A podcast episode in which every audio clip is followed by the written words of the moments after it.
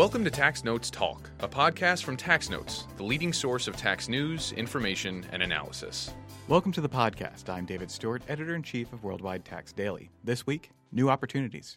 We've talked a lot on this podcast about various aspects of the Tax Cuts and Jobs Act, but one area that remains ripe for development are the provisions on opportunity zones. My guest this week is Tax Notes Today's senior legal reporter Stephanie Cumings, who will walk us through the details. But before we begin, I'd like to thank William Mitchell for suggesting this topic. Stephanie, welcome to the podcast. Thanks for having me, Dave. Why don't we start with some background on what is this Opportunity Zone program? First, I'd like to give a disclaimer, which is that the Opportunity Zone program has a lot of technical rules, and I've heard a lot of practitioners say this as well, which is that I kind of want to stay big picture on this because I don't want to confuse anyone too much. So, starting with the background, this sort of began as the Investing in Opportunity Act, which was sponsored by Senators Tim Scott and Cory Booker. So, it's sort of a bipartisan program that kind of got into the Tax Cuts and Jobs Act without a lot lot of people noticing it. I didn't really hear anything about it until sort of well after the bill had been passed. And then all of a sudden, everybody was like, what's this about? Like, this could be huge. You know, what's going on? I don't know how it escaped everybody's notice for so long, but now it's like the talk of tax. So, what is an opportunity zone? How does some area become an opportunity zone? So, basically, the government delegated this to state officials. I think it was governors who, who pretty much pulled census data and designated different tracts of land. So all of that is sort of set in stone right now. The areas that are designated as opportunity zones has already been determined. It could obviously with future legislation be changed. But one interesting thing about the zones that were picked was that the census data that was used was sort of outdated. So hmm. a lot of the zones are actually areas that are doing pretty well. They were supposed to be low income communities. Obviously, this is about attracting investment into those communities. But a lot of the zones, because the data was sort of out of date, are kind of already on the up and up. So that's been sort of one criticism of the program. So, how does this program work? So, there are three basic benefits. Basically, you can take capital gains and invest them in these qualified opportunity funds. So, you defer capital gains tax by investing in the funds. Now, at five years, it reduces your capital gains tax by 10%, and at seven years, it reduces it a further 5%. But the real big benefit is the 10 year benefit. So, after 10 years, any additional gains you got on the gains you initially invested are tax free. So, no capital gains tax at all. And that's what has people really excited. With any program of this size and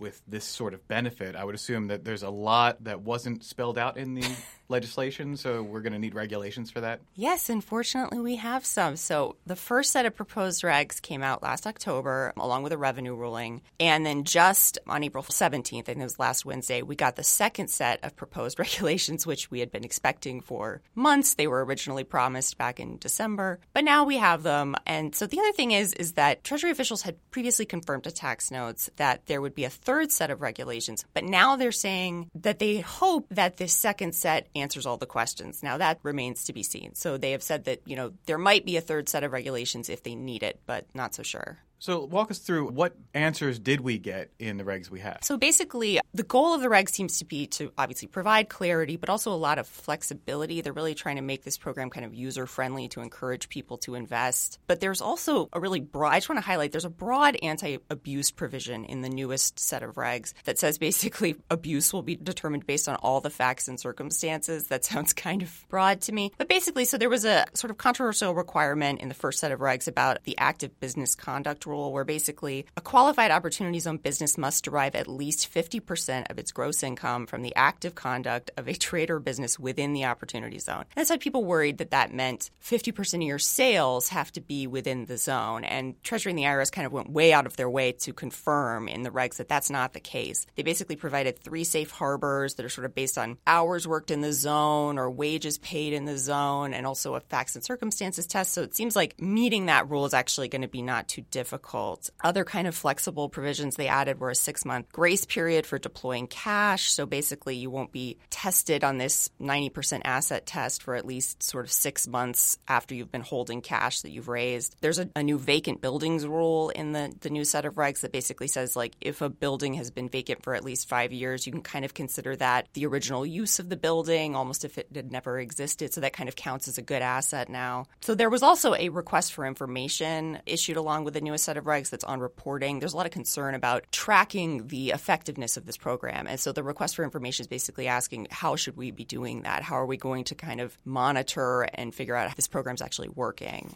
So I understand the IRS held a hearing on that you attended. Can you tell me about the hearing? This was the most interesting hearing I've ever been to.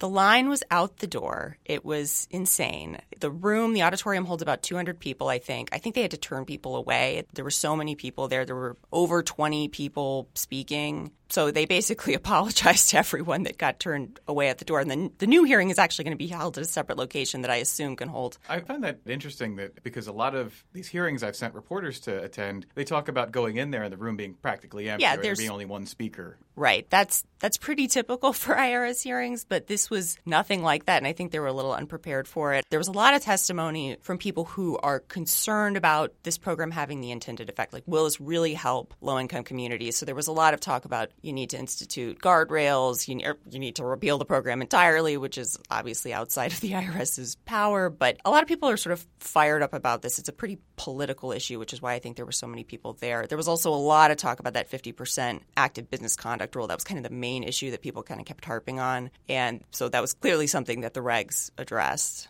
All right, so the regs answered some of our questions. What are the other big issues out there that we should be keeping an eye on? So, like I said, Treasury and the IRS, I think we're hoping that this new set of regulations would answer most of the questions. But it's only been a few days, but I feel like the reaction is that there's going to be more questions. It might take time for people to sort of suss out what the specific questions are, but it seems like, especially in the area of partnerships, that there are going to be a lot of, of questions that still need to be answered. One thing officials kind of kept saying over and over again in the past few months was they're doing their best to harmonize the opportunity zone rules with the partnership rules, but it seems to be an area that's particularly challenging for them. And I don't think that this latest set of regs necessarily answered all of those questions. Now, might the lack of guidance on some of these issues cause problems for people trying to invest in these opportunity zones? So this has been sort of the biggest outstanding issue here is that the program is live. The government wants people to start using it. They want people to start investing, but there are a lot of people who have still hesitated because they've been waiting on guidance. And so the big question is, you know, now that we have this second set of proposed regulations, is that going to be enough guidance? Is that going to answer enough questions to get more people investing in, in the program? And I think that sort of remains to be seen. I've heard a lot of practitioners talking about developing their own rules of the road and sort of saying like, well, we can't wait. We have to start going now. So let's come up with our own kind of what we think the regs are going to say, basically based on kind of a good faith interpretation, and just hope that eventually the regs will confirm what we thought the rules would be. And I think in general, the administration has been trying to really assuage people's fears. I get the sense that there have been a lot of officials out there talking to state and local government groups and, and trying to encourage them to go ahead and invest in the program by saying like, don't worry about it. Like the rules are going to be favorable. They're going to be flexible. And that is sort of what we've seen. We've seen a lot of rules that are sort of favorable and flexible, but you kind of never know. I mean, you're out there on a limb making assumptions about what the regs would say. And at the end of the day, this is a program that is being criticized a lot for being potentially abusive, just being a way for people to sort of save money. And so, you know, I think Treasury is also cognizant of making sure there are some anti abuse provisions and they're not letting people go too far. So it really has been a big problem. You know, people want to start investing, but there are sort of open issues.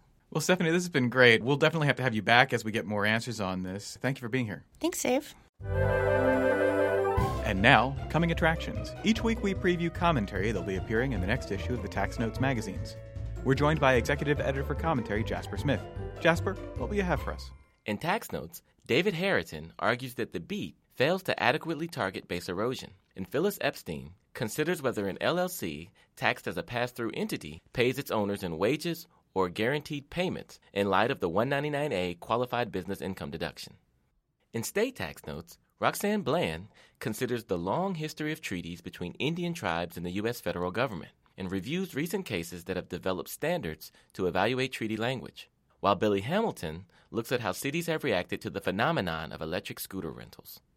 And in Tax Notes International, Oliver Hoor analyzes the scope and mechanics of Luxembourg's new CFC rules and considers problems such as overlap with transfer pricing rules and the risk of double taxation.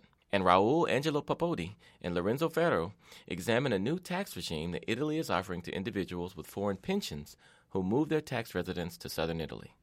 We also want to remind students and professors about the Christopher E. Bergin Award for Excellence in Writing. Papers should be submitted by June 30th, and for more information, please visit taxnotes.com slash contest. You can read all that and a lot more in the April 29th editions of Tax Notes, State Tax Notes, and Tax Notes International. That's it for this week. You can follow me on Twitter at TaxStew, that's S T E W. If you have any comments, questions, or suggestions for a future episode, you can email us at podcast at taxanalysts.org. And as always, if you like what we're doing here, please leave a rating or review wherever you download this podcast.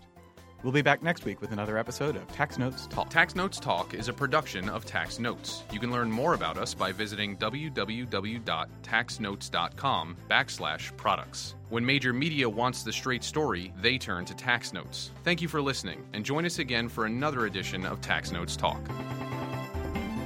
Tax Analysts Inc. does not provide tax advice or tax preparation services. Nothing in the podcast constitutes legal, accounting, or tax advice. A full disclaimer is included in the transcript.